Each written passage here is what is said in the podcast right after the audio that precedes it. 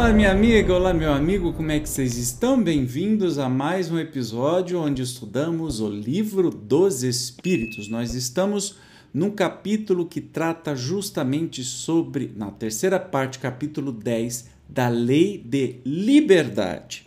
E hoje nós vamos estudar, são só duas perguntinhas muito rápidas sobre a liberdade de pensar. Então vamos lá, 833.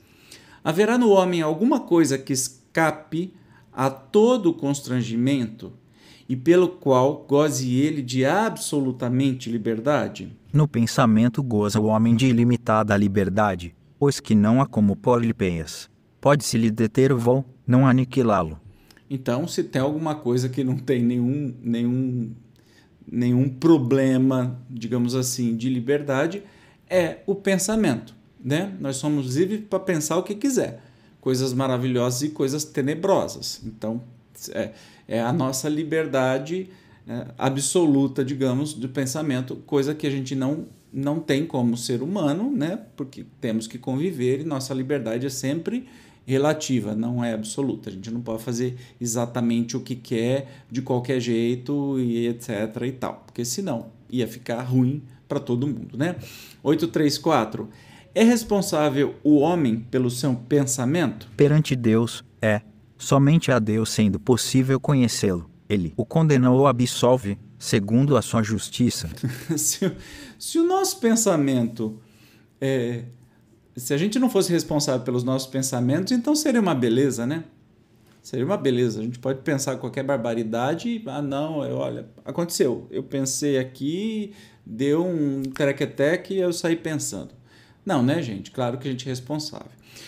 Uma coisa que a gente precisa entender é que, enquanto encarnados, o nosso pensamento é só nosso.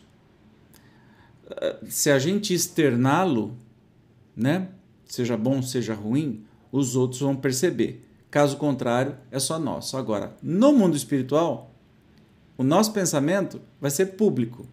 Tudo que a gente pensar, sentir, vai ser notório para todos os espíritos, especialmente os superiores, mas até os inferiores podem sentir, podem entender tudo que estamos pensando. Então, vamos treinando aí a nossa sinceridade e a nossa é, verdadeira né, qualidade, expor os nossos sentimentos reais, sem artimanha, sem personagem, porque vamos treinando aí para o momento da vida espiritual, porque lá não tem corpo físico para se esconder. E sempre temos liberdade de pensar, só que, claro, de agir, não. Pelo menos por enquanto. Talvez quando formos espíritos felizes teremos, mas agora não. Beleza? No próximo episódio vamos falar sobre a liberdade de consciência. Eu te espero como sempre. Até lá. Tchau.